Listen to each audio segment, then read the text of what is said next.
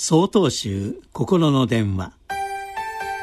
今週は「とっさの一言」と題して長野県長慶寺鈴木健信さんのお話です。駅での出来事です。私は下りのエスカレーターに乗っていました。駅は多くの人で混雑していてエスカレーターにもたくさんの人が乗っていました。その時白い杖を持った目の不自由な男性が歩いてきました。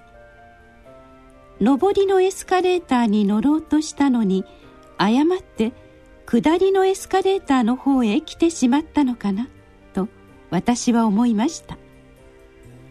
このまま誤りに気づかずに歩いてきてしまったら怪我をしかねません。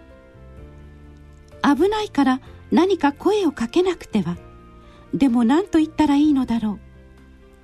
私が孫ついていると私の後ろにいた男性が「危ないよこっちは下りだよ」と声をかけたのです。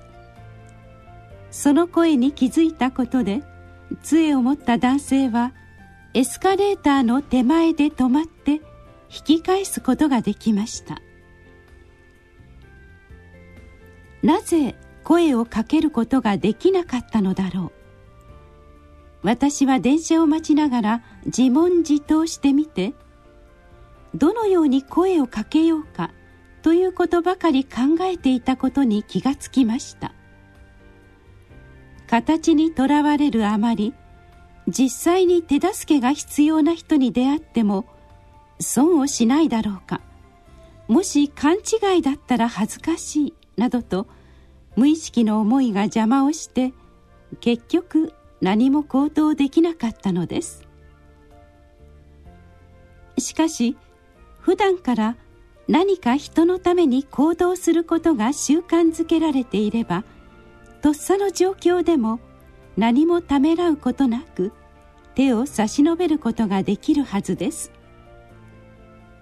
普段の小さな行いの積み重ねがいざという時に大きな力となるのではないでしょうか。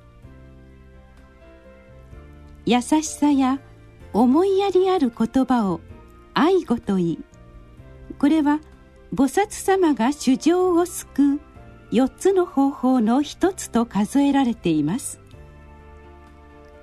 とっさの一言がまさしく人を救うこともあるのだと思いました。